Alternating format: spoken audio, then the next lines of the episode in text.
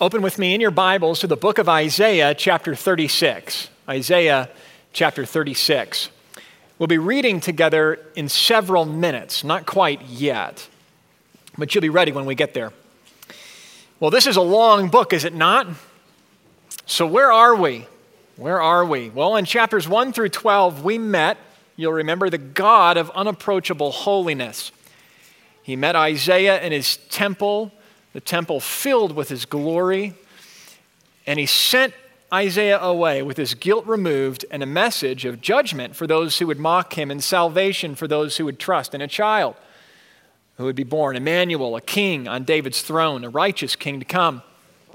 And if God's promises were a bit bold, then in chapters 13 through 27, we learned that the God who makes these promises is himself the God of the world and of history. Nothing is outside of his jurisdiction. He owns it all. He will do what he says he will do. They need not fear the nations, for he sweeps them like a broom, and his promises are even wilder than we thought. One day, Isaiah says, Assyria and Egypt, the world's superpowers set against God, will worship with Jerusalem. Wow, a multinational worshiping community worshiping the Lord. And if we don't think God is powerful enough to bring those kinds of over the top promises about, then this week in chapters 28 through 39, we meet the God of proven strength. Assyria, Egypt, and Jerusalem in these chapters are entangled in a real life mess of warring opposition. But before this part of the book is over, God's people will witness firsthand the same power from their God in battle that parted the seas and squashed Egypt's army, and the same power that stopped the sun in Joshua's day and threw hail at his enemies to win in battle. This God can be trusted, and when this God is trusted, this God wins his battles for his people. It is as easy as trusting, but trusting for humans is not so easy. This is a book about two cities, and God will make the Jerusalem that's in ruins on the first side that doesn't trust Him into the Jerusalem on the other side of the book that is robed in righteousness, that shines brightly, and that trusts Him and finds its joy in Him forever. And our job is to understand how He will do this from this book, given the holiness of God and given our sin, and then to see that we are safely residents in the right city in the end. But human sin, that question of how sinners can be reconciled to a holy God is a big, big problem. It's not enough to believe that in the end God's going to have a shining city. There's a thing called heaven, there's a thing called the new creation. We got to figure out how sinners like us get there. And it's why the Bible's written, it's why we have this book. Well, let me begin with an insight with you into human nature given to us on the page from the series, The Chronicles of Narnia written by C.S. Lewis. Perhaps these words are familiar to you, and if the words aren't familiar, perhaps the insight into human nature is. It will be on display on the pages of our sermon this morning. You mustn't think that even now Edmund was quite so bad that he actually wanted his brothers and sisters to be turned into stone. He did want Turkish delight and to be a prince and later a king and to pay, pay Peter out for calling him a beast. As for that witch, as for what the witch would do with the others, he didn't want her to be particularly nice to them, certainly not to put them on the same level as himself. But he managed to believe, or to pretend to believe, that she wouldn't do anything very bad to them, because, he said to himself, all these people who say nasty things about her are her enemies, and probably half of it isn't true. She was jolly nice to me, anyway, much nicer than they are, I expect she's the rightful queen, really. Anyway, she'll be better than that awful Aslan. At least that was the excuse he made in his own mind for what he was doing. It wasn't a very good excuse, however, for deep down inside him, he really knew that the White Witch was bad and cruel. The Chronicles of Narnia is a children's series, but it is not just for children, it's a humans series. It's written for all of us, parents and kids alike. If you haven't cracked the Chronicles of Narnia, you really should. Do it with your kids if you have them. If you don't, read it still. Edmund wanted to be great. He hated the thought of being treated like a kid. He entrusted himself to a lie. He believed the lies of this witch, which he loved so much. the witch was there for him, and with Turkish delight, his favorite snack. Was the witch really jolly nice? Was Aslan really awful? Did it really matter? Wasn't the lie enough? It's what we wanted. He's doing what we do. Our worst of sins usually have the very best and carefully thought through of rationalizations and reasons, do they not? Do you not have the best reasons for the worst sins? It's because we work really hard at making them work for us, at believing the lie that we love. Surely Adam didn't imagine the Holocaust. No, he imagined himself being like God, and that was really enough to buy the serpent's lie. It was delight to the eyes and good for food. Let's take a bite. God said it'll kill me, but serpent says he won't. And perhaps God is hiding something from me, anyways, keeping me down. Edmund reminds us of ourselves. Edmund also reminds us of a sketchy king we met two weeks ago named Ahaz, if you'll remember. And reviewing a little bit about what went down with Ahaz will help to set the stage for when we turn to chapter 30, 36 in a few minutes. Ahaz, remember, Jerusalem's king, who was in something of a pickle murderous and merciless Assyria on one side, hungry for Egypt on the other side of Jerusalem. Surely she would swallow Jerusalem whole and in a bite when it was time to get her prize, Egypt. Ahaz shook like the trees, the text said. Remember Ahaz, the one who had, well, some options. He could form an alliance with other small nations and form an assault against Assyria, but that'd be sort of dumb, certain doom. Or he could trust the Lord. Isaiah promised him, in accordance with the word that God had spoken to Moses, that if he entrusted himself to the Lord, that the Lord would fight for him. He was, after all, the Davidic king, the one in whom all of God's promises were now focused like a funnel. God's promise to turn back the curse through a son of Eve and crush the head of the serpent, focused in him. God's promise to Abraham, were focused in him, of a nation, of land, of blessing to the nations.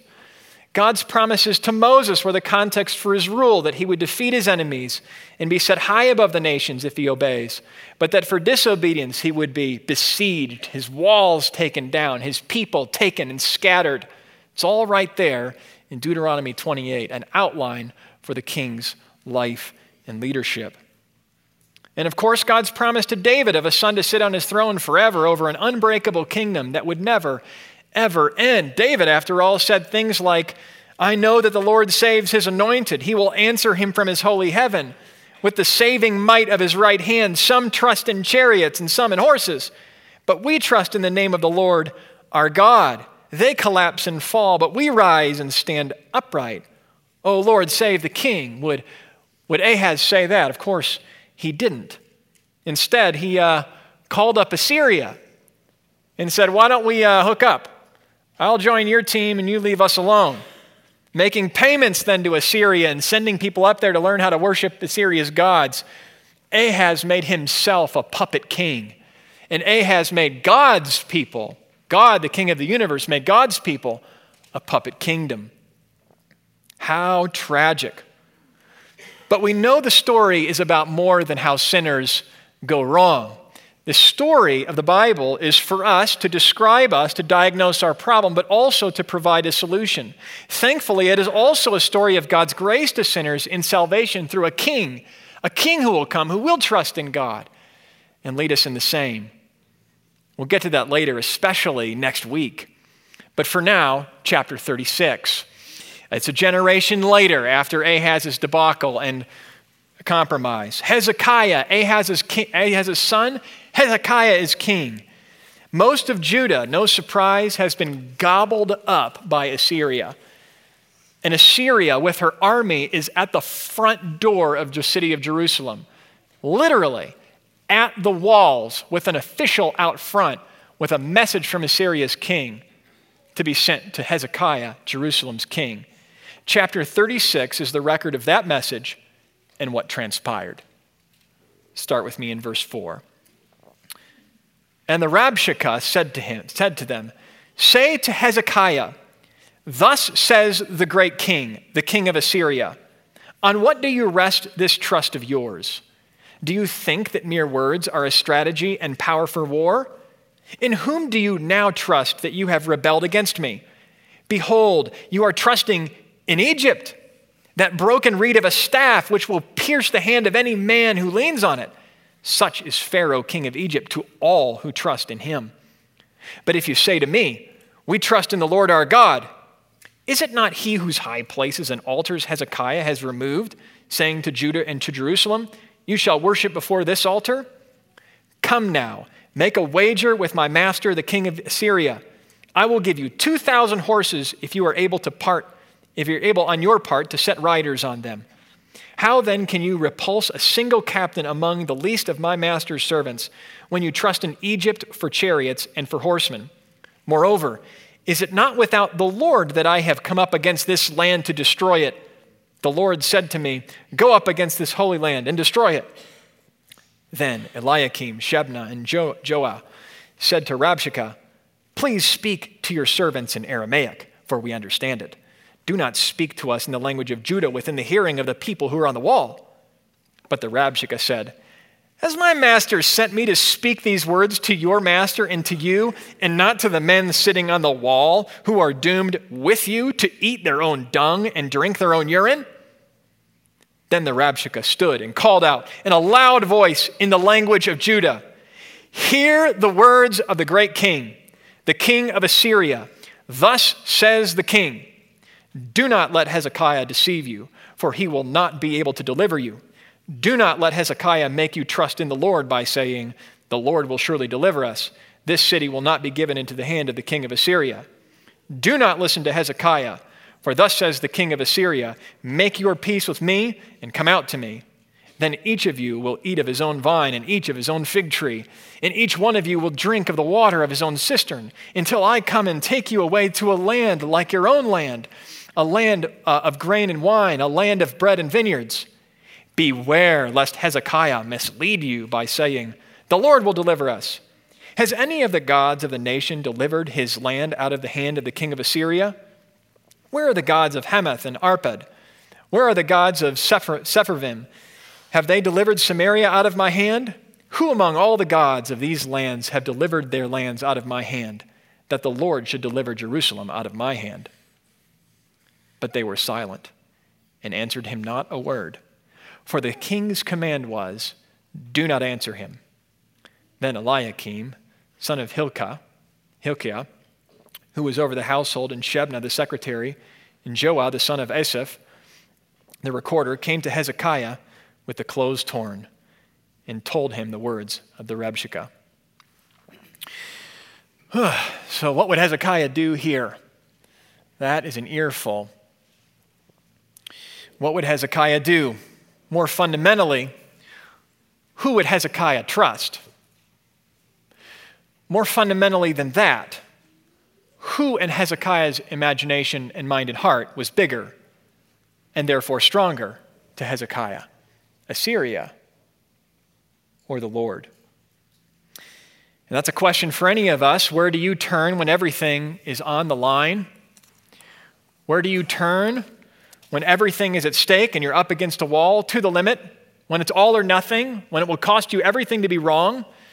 Do you trust God's word? That saving faith, you see, the great enemy for all of us is the enemy of death.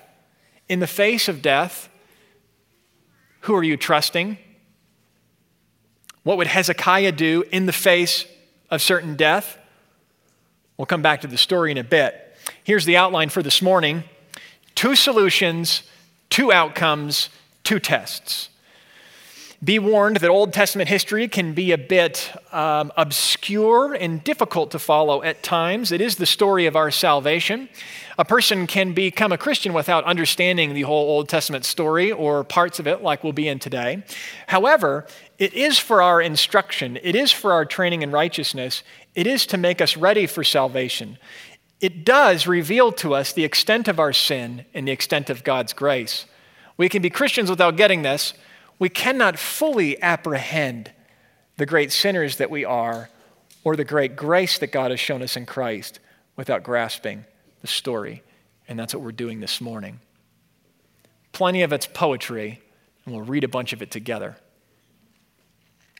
Two solutions, two outcomes, two tests. First, two solutions, chapters 28 through 33. Assyria. is a real problem and it requires a real solution. Ahaz had his lame solution. If you don't think God can beat him, join him. But some things have changed since Ahaz was king, and for the better. First of all, in the first place, Ahaz is no longer king, his son is. Maybe this is the son who will sit on David's throne and rule in righteousness. Even better, Assyria has a new king. When Assyria would get a new king, a superpower got a new king, often smaller nations would revolt, stop paying their dues, and perhaps they'll be left alone. A new king of Assyria might spend the first years of his reign trying to rein things in and figure out where everyone's at and bring things into order. Hezekiah decided to withhold payments to Assyria to reverse what his father had committed to, and that's a good sign. But if you picked it up from Assyria's taunt, that we just read, Hezekiah wasn't trusting Assyria anymore, but he wasn't exactly trusting the Lord either. Verse 6 of chapter 36 Behold, you are trusting in Egypt, that broken reed on a staff, which will pierce the hand of any man who leans on it. Such is Pharaoh, king of Egypt, to all who trust him. Assyria gets what should be obvious to Hezekiah. After all, would be genocidal enslavers aren't usually the best kinds of friends, such as Hezekiah's wisdom. Trusting Assyria, it's been said, would be like a mouse asking the hungry cat if they can just go ahead and be on the same team. Why don't we just be on the same team? That's not going to work. Uh, trusting Egypt would be like when the mouse realizes this is a problem and he's halfway into the mouth he cries out to another cat to ask if he can be on the same team with that cat. None of these solutions will work. Mice instinctively know not to trust cats. We instinctively know mice should not trust cats. But we are not so wise as sinners, are we, with who we trust and the things that we do? We are like Edmund. We are like Hezekiah. This is how wise Jerusalem's king is on a scale of 1 to 10, 0. Chapters 28 through 33 are made up of a series of six rebukes. Six rebukes. They all start with ah or whoa. If you read through it, you'll see ah and you'll see whoa. There are six of those. Six rebukes. The first three parallel the second three. The first three address Israel's sin, Jerusalem's sin, in principle, sort of like an x ray explaining the problem below the surface without specifics. He says they're drunk with their faces down on the tables full of filthy vomit. He says they've made a covenant with death. That's a bad deal. If this isn't scary image, he says that God is tilling the field of his people like a farmer. Yikes. And why? In chapter 29, because this people draw near to me with their mouth and honor me with their lips while their hearts are far from me. Ah, you who say, Who sees us? Who knows us? You turn things upside down. Shall the potter be regarded as the clay? That the thing made should say to its maker, He did not make me. Or the thing formed should say to the one who formed it, He has no understanding. That was the first, that's what the first three rebukes sound like, focused on what's under the surface. The second three rebukes get to concrete specifics of their sins and decisions. Turn with me to chapter 31. We're going to show up and touch down in this section on just one of these rebukes at length, the fifth rebuke, for a close up of Israel's sin. Chapter 31 Woe to those who go down to Egypt for help and rely on horses, who trust in chariots because they are many, and in horsemen because they are very strong. But do not look to the Holy One of Israel or consult the Lord. Verse 3 The Egyptians are man and not God, and their horses are flesh and not spirit. You cannot be in two places at one time. You cannot go left and right at the same time. You cannot trust Egypt and the Lord at the same time. You either trust the Lord in whole or you don't trust him at all. There are only two solutions to the problem of Assyria, which is a real problem it's man or it's God. Ahaz and now Hezekiah has thrown in with man. And in the economy of salvation, you always get who you trust. So, no surprise. Look at verse 3. Here comes Assyria. Assyria here is pictured as a lion. When the Lord stretches out his hand, the helper will stumble, and he who is helped will fall. and they will all perish together. For thus the Lord said to me, As a lion or a young lion growls over his prey, and when a band of shepherds is called out against him, he is not terrified by their shouting or daunted by their noise. So the Lord of hosts will come down to fight on Mount Zion and on its hill. Assyria is the lion, but the Lord sends the lion. The Lord here is actually the lion coming down to fight. And he is not, he is not afraid as he hovers over his prey of the shouts of the Egyptian shepherds. That's the Egyptians in this little ditty. The shepherds. They're shouting and hollering, and the lion is not afraid. God is not afraid. He is over his prey, his people, and judgment. But that's never the end of the story. And as abrupt as Isaiah always is, you have to watch carefully for this. We have a radical turn to hope in the space of a verse. In one verse, he's the lion hovering over his prey, bringing judgment and chastisement through the nation of Assyria. In the next verse, he's birds. Look at verse 5. Like birds hovering, so the Lord of hosts will protect Jerusalem. He will protect and deliver it, he will spare and rescue it. Now, I'm not sure how birds figure into this as a, a protecting force um, against an enemy, but we get the point. God is in, under, around, through, and over the whole operation.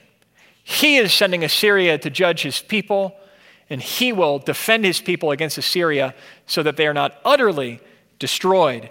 To use an image from earlier in the book, he will take them down all the way to a stump, but there will be life left, and a shoot will spring out from that stump. A king will come from David's line and there will be life. And so he calls them to turn, verse 6. Turn to him from whom people have deeply revolted, O children of Israel. For in that day everyone shall cast away his idols of silver and his idols of gold, which your hands have sinfully made for you. And the Assyrian shall fall by a sword not of man, and a sword not of man shall devour him. A sword, a sword not of man shall devour him. Assyria will fall by a sword, but not a man's sword. Remember that. It's a picture here of a, kind of an 11th hour deliverance when Israel will turn and Assyria will fall in a miraculous way. Jerusalem, Jerusalem is rescued by the Lord, and it's more than a rescue, but a total transformation of the city from injustice to justice, from unrighteousness to righteousness. And watch Isaiah here. Look into the future. 32, verse 1 Behold, a king will reign in righteousness, and princes will rule in justice. Listen for those words. Verse 15 The Spirit is poured out upon us from on high, and the wilderness becomes like a fruitful field. Then justice will dwell in the wilderness, and righteousness abide in the fruitful field. And the effect of righteousness will be peace, and the result of righteousness, quietness and trust forever. They have suppressed the truth of God, even his word to them, in their unrighteousness. Jerusalem has exchanged the truth of God for a lie, and the glory of God for the glory of man. God to them is small, to Hezekiah is small, and Assyria has been big. Egypt has been their safety. We said earlier that Jerusalem was in something of a pickle, but really, in light of Isaiah's preaching, it's nothing of a pickle at all. It's not something of a pickle, it's nothing of a pickle. It is no pickle to have to choose between the God of heaven and man when you have God's promises. The real problem will become clear to them as the sermon today unfolds and to us. That's 28 through 33, a contrast between two solutions who will Hezekiah and the people of God trust? Now, two outcomes, chapters 34 through 35. He's always hinting at where everything's going, the two futures. And here it's a, a kind of a climax to the section in a far, far future ver- vision of ultimate judgment and final salvation. And let me say two things before we read the better parts of these two chapters together. It's beautiful poetry. First, if it seems like Isaiah abruptly moves from the circumstances on the ground around him to what's happening below the surface, to the far future end of things. He actually is. It might seem like he's the guy you shouldn't have given the camera to at the wedding. He's making you dizzy. It's all over the place. So just realize that is what he's doing. He's actually doing that on purpose. It's, this is not like a New Testament letter. He is purposefully not focusing just on what's around him precisely because he is not focused just on what's around him. He looks around at specific events and then he x rays and then he's out at the future and he's moving around like a bumblebee on flowers on these perspectives all the time. He puts on a different lens and he zooms way out in these chapters now. What he was in the middle of, you see, was just too much to bear without the end of history. The people needed the end of history for warning and for hope, and we need the end of history. What you are in the middle of may feel like just too much to bear. And it may be that you need a vision of the end of history, where it all goes. It probably is too much to bear without it. So pay attention to the end and take Isaiah's lead in setting your mind on where everything goes and on the one who owns it all. Maybe your moments and your days and your weeks would be punctuated by reflection upon heaven, for it was for Isaiah, and we need it the same. And so we come to chapter 34, a picture of final judgment. And folks, what we read here is nothing less than the reversal of creation, or we could say the intensification of God's curse on the creation for sin. Sometimes it's better just to read poetry than explain it. We're going to do some of that. Chapter 34, verse 1. Draw near, O nations, to hear, and give attention, O peoples. Let the earth hear and all that fills it, the world and all that comes from it. For the Lord is enraged against the nations and furious against all their hosts. He has devoted them to destruction. He has given them over to slaughter. Their slain shall be cast out, and their stench of their corpses shall rise. The mountains shall flow with their blood. All the hosts of heaven shall rot away, and the skies roll up like a scroll. For the Lord, verse 8, for the Lord has a day of vengeance, a year of recompense for the cause of Zion and the streams of Edom that sh- shall be turned to pitch, and her soil to sulfur. Her land shall become burning pitch. Night and day it shall not be quenched. Its smoke shall go up forever. From generation to generation it shall lie waste. None shall pass through it forever and ever. Verse 13 Thorns shall grow over its strongholds, nettles and thistles in its fortress. And so we have a picture of hell and this is serious, folks. If this is God's word, this is really, really serious. It is the preacher's temptation and your temptation to gloss over this stuff. So hear me now. In the end, if you and I are not for God, we are against Him. And if we, in the end, are against God, then God will be against us forever. That is how it works and maybe you hear this and think, well, this is the Old Testament, the judgment side of the Bible. Brace yourself for the book of Revelation. You might recognize some of this language. Listen from Revelation 6.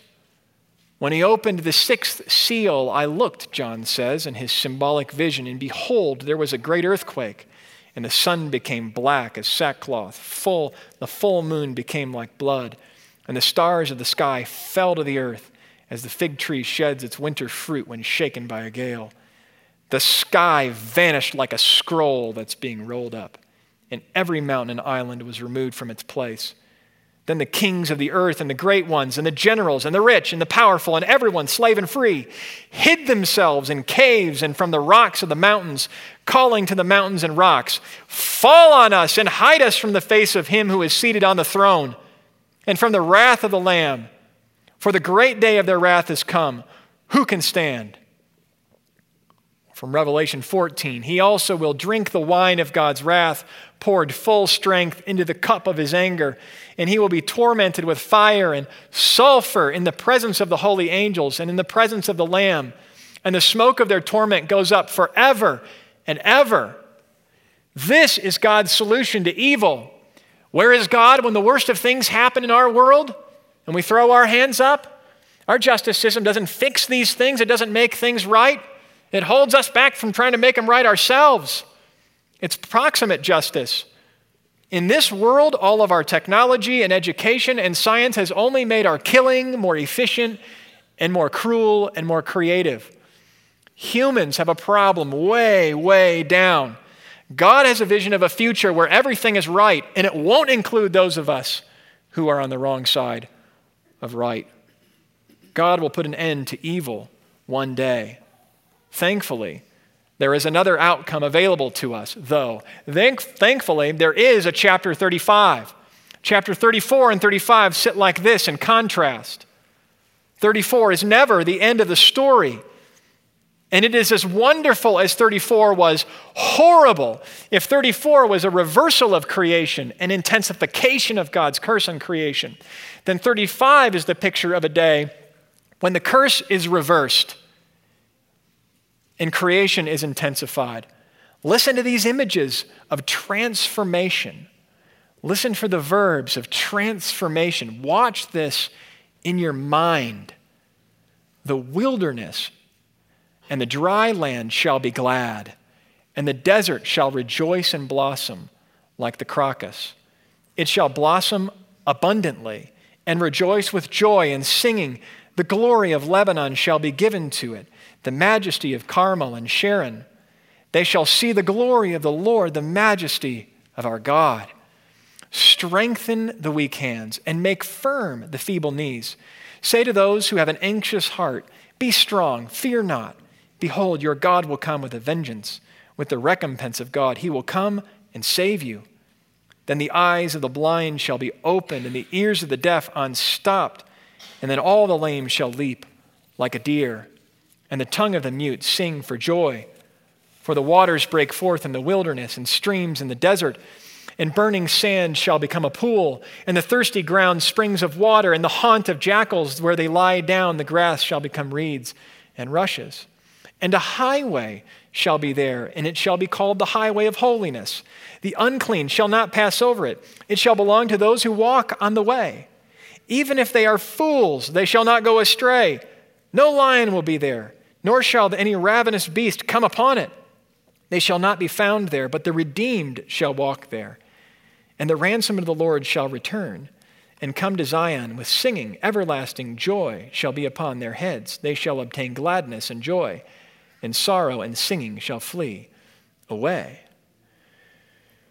As the New Testament is not just about grace, so the Old Testament is not just about judgment, but is itself laced with grace. Sight where there was none, singing where there was none, streams where there were no water, a picture of heaven. In the near term, God's people's return from Babylon, which we'll learn about later. Isaiah can't not talk about how great a salvation is coming. His hearers need it, and we need it. If you have never turned to God, you need a vision of the future where God makes all things right, and that's good for some, and that's bad for others. If you have turned to God, you need this vision to hold on to Him in the midst of difficulty. And if this is true, then you must turn and you must hold on. And if this word is true, then you certainly can. If it is dark now and you are in Christ, it will not always be dark. If you are depressed now and you are in Christ, you will not always know this darkness of soul that haunts you. If you are lonely now and you are in Christ, you will not always be lonely. But if things are bright for you now and you are not in Christ, then they will not always be bright. And if they're dark, they will get worse. The question is how do people who deserve the first outcome find themselves enjoying the second? How do people who belong to the first city, which is in ruins in the end of the day, find themselves in the city of righteousness who are not themselves righteous? And that's the question the Bible asks. That's the tension of the Bible in the Old Testament, and we're right in the middle of it in Isaiah. So, to jump out of the story for a minute, the answer is on a cross where Jesus Christ hangs and dies in the place of sinners. The Lamb whose presence is judgment for some that we read about in Revelation. Later in the book of Revelation, there'll be others will be seated around him at a feast, the marriage supper of the Lamb, enjoying him in union with him forever. Not to give away too much of next week's sermon, but the image of the Lamb has its roots in Isaiah in part as well. A lamb is actually how God will defeat with great strength his greatest and our greatest enemy, the enemy of death. Hide yourself in him, attach yourself to him. It's Jesus. In the Gospel of Matthew, in chapter 11, John wrote from prison to the disciples Is this the Christ? Speaking of Jesus. And Jesus answered him Go and tell John what you hear and see. The blind receive their sight, and the lame walk. Lepers are cleansed, and the deaf hear, and the dead are raised, and the poor have good news preached to them. In other words, Jesus on the ground in the first century is walking around proclaiming and evidencing that everything that Isaiah promised is coming to fulfillment in his ministry. It has begun, it is working itself out through us, and it will be completed one day in the new creation. Jesus is the coming king. Jesus is the lamb one day who will punish those who reject him, but who will seat those of us who trust him around his table, not on account of our good works, but on account of his, if we'll attach ourselves to him. Trust Christ.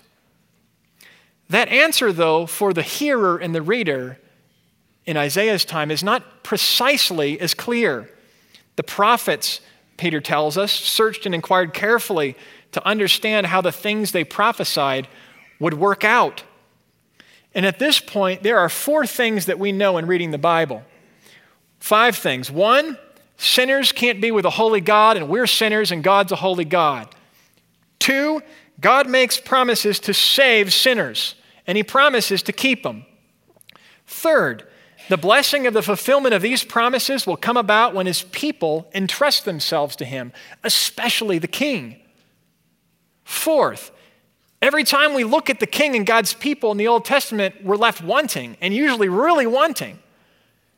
And fifth, God's promises get more and more lavish, it seems, in inverse proportion to how hopeless Israel's king performs. I mean, really, Isaiah is making these incredible promises. And yet, when you look at the situation, there's, you have no idea how this is going to work itself out. No idea. Isaiah preaches and writes in the middle of this tension. How is it going to work out? How can sinners be made right with a holy God? Better than any book of the Bible, better than any book of the Old Testament, Isaiah will actually answer it for us next week. Maybe Hezekiah will turn this around. That's where we're at in the story. Maybe he'll turn it around. Maybe he's the child that will save his people. We've considered two solutions, two outcomes, and now two tests. Two tests. We began by reading from uh, chapter 36 and we'll pick up where we left off in chapter 37 now. So turn there. You guys remember the taunt from Assyria's official at the gate? Who among all the gods of these lands has delivered their lands out of my hand? That the Lord should deliver Jerusalem out of my hand? In other words, everywhere we go, we destroy people. I mean, what's, what's your God compared to theirs? Come on, team up. I'll give you some horses. This guy is bold and he's pretty sure he's right. But does Hezekiah think he's right? Is Hezekiah buying it? Is Hezekiah intimidated? There's some back and forth, but he ends with a prayer, and it's wonderful. Verse 16 of chapter 37 O Lord of hosts, God of Israel, enthroned above the cherubim, you are the God, you are alone, you alone of all the kingdoms of the earth, you have made heaven and earth.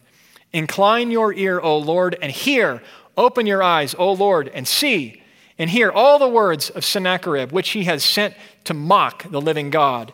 Truly, O Lord, the kings of Assyria have laid waste all the nations in their lands, and have cast their gods into the fire. For they were no gods, but the work of men's hands, wood and stone. Therefore they were destroyed.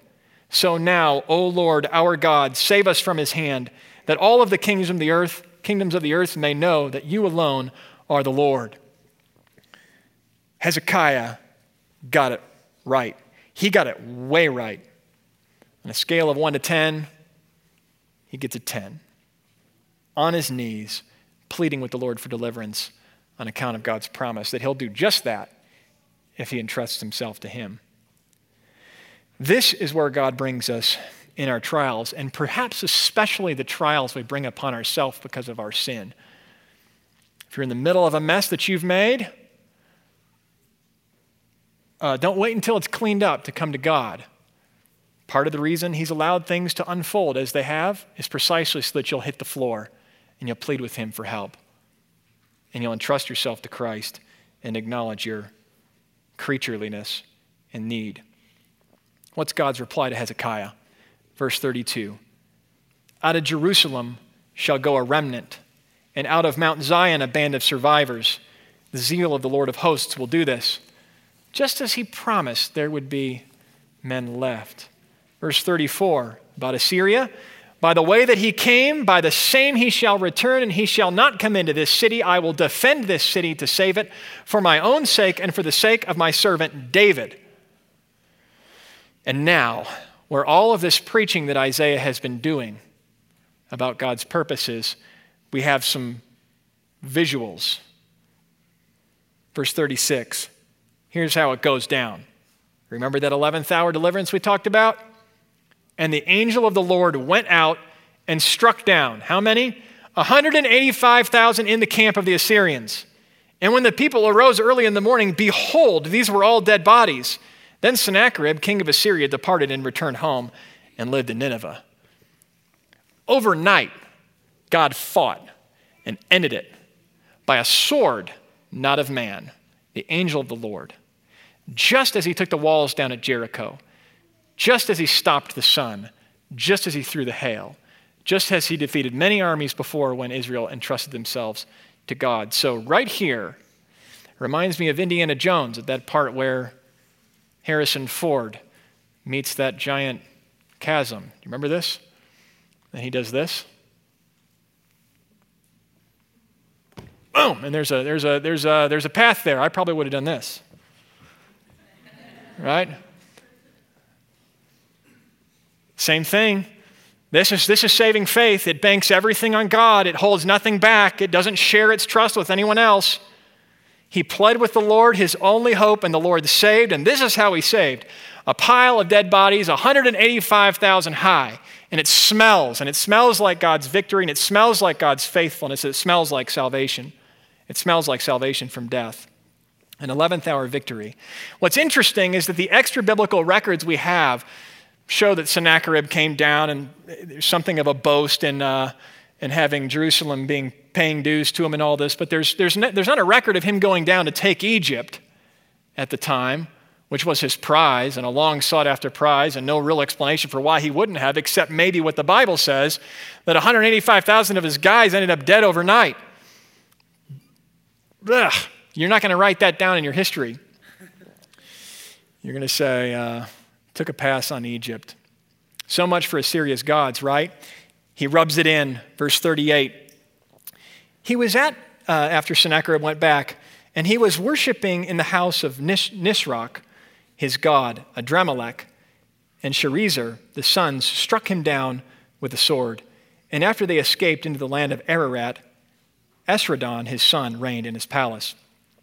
So here is the picture of the Assyrian king who taunted Hezekiah about the Lord, worshiping his little god, right? And he dies. The God can't protect him even from his own sons. It's so perfect you would think it's the end of the story. But before this section of Isaiah's book closes out, before the curtain is drawn, there's one more short scene.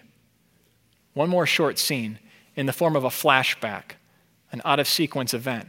We get taken back to a time earlier in Hezekiah's rule He's sick, he's on his deathbed. He prays to the Lord.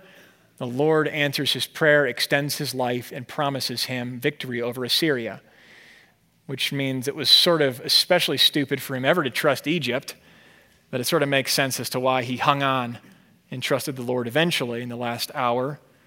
But we've moved on. Hezekiah recovered, and when he did, he got a visit from some envoys from Babylon. Some men from Babylon heard he was good doing better, came to visit him, gave him a letter. Hezekiah, it says, read the letter. He welcomed them gladly And then he proceeded to do something incredibly stupid. 39, verse 2. What did he do? He showed them his treasure house, the silver, the gold, the spices, the precious oil, his whole armory, all that was found in his storehouses. You're not supposed to do that with the enemy. Hezekiah just lost his cape. What an incredible victory over the Assyrians. What an incredible prayer. Hezekiah will not be their savior. With this flashback, we see who he really is. He's a man. We don't know what was in that letter. We don't know exactly why he showed them around. Maybe he was flattered from the attention from the big dogs in town. Maybe he was intimidated. Maybe the letter represented some type of alliance that he was attracted to. Whatever the case may have been, it doesn't really matter because we're not told. What matters is what he did after he read the letter. This would be like the president taking f- delegates from a foreign enemy into the heart of the Pentagon at night and showing them plans for battle and the records of our military assets. There is nothing stupider, there is nothing weaker, there is no, there's no greater expression of a lack of confidence in your God for Hezekiah. And so Isaiah opens his mouth, and the news is not good. Verse 6 Behold, the days are coming when all that's in your house and that which your fathers have stored up till this day shall be carried to Babylon. Go figure. Nothing shall be left, says the Lord, and some of your own sons who will come from you, whom you will father, shall be taken away, and they shall be eunuchs in the palace of the king of Babylon. And what's Hezekiah's response? Verse 8 The word of the Lord that you have spoken is good. What did he mean by that? Was he accepting God's verdict? We're told what he was thinking, for he thought, There will be peace and security in my days. In other words, so my children and their grandchildren will be hauled off to Babylon for what I've done. But I'll be okay. you see, this is 100 years away. He'll be all right. C.S. Lewis was making a point in the portrayal of Edmund in the Chronicles of Narnia. And he makes it elsewhere more explicitly when he writes this Human history is the long, terrible story of man trying to find something other than God that will make him happy. You see, Assyria was a problem. In Babylon, a hundred years later, would be a bigger problem. God's people would be taken from their land and their city, and they would be exiled to Babylon. In fact, chapter 40, which we'll pick up next week, that'll be the audience. Isaiah will be writing for an audience 100 years out with words to them of comfort in God's promises, which are still sure. Assyria was a problem, Babylon will be worse, but these nations are nothing compared to the problem inside Jerusalem's walls.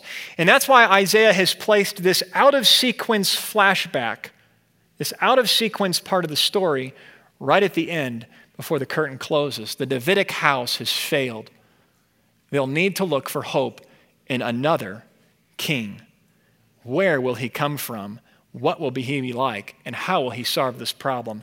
Of sin in the heart of, it seems, every human, and perhaps especially Israel's kings.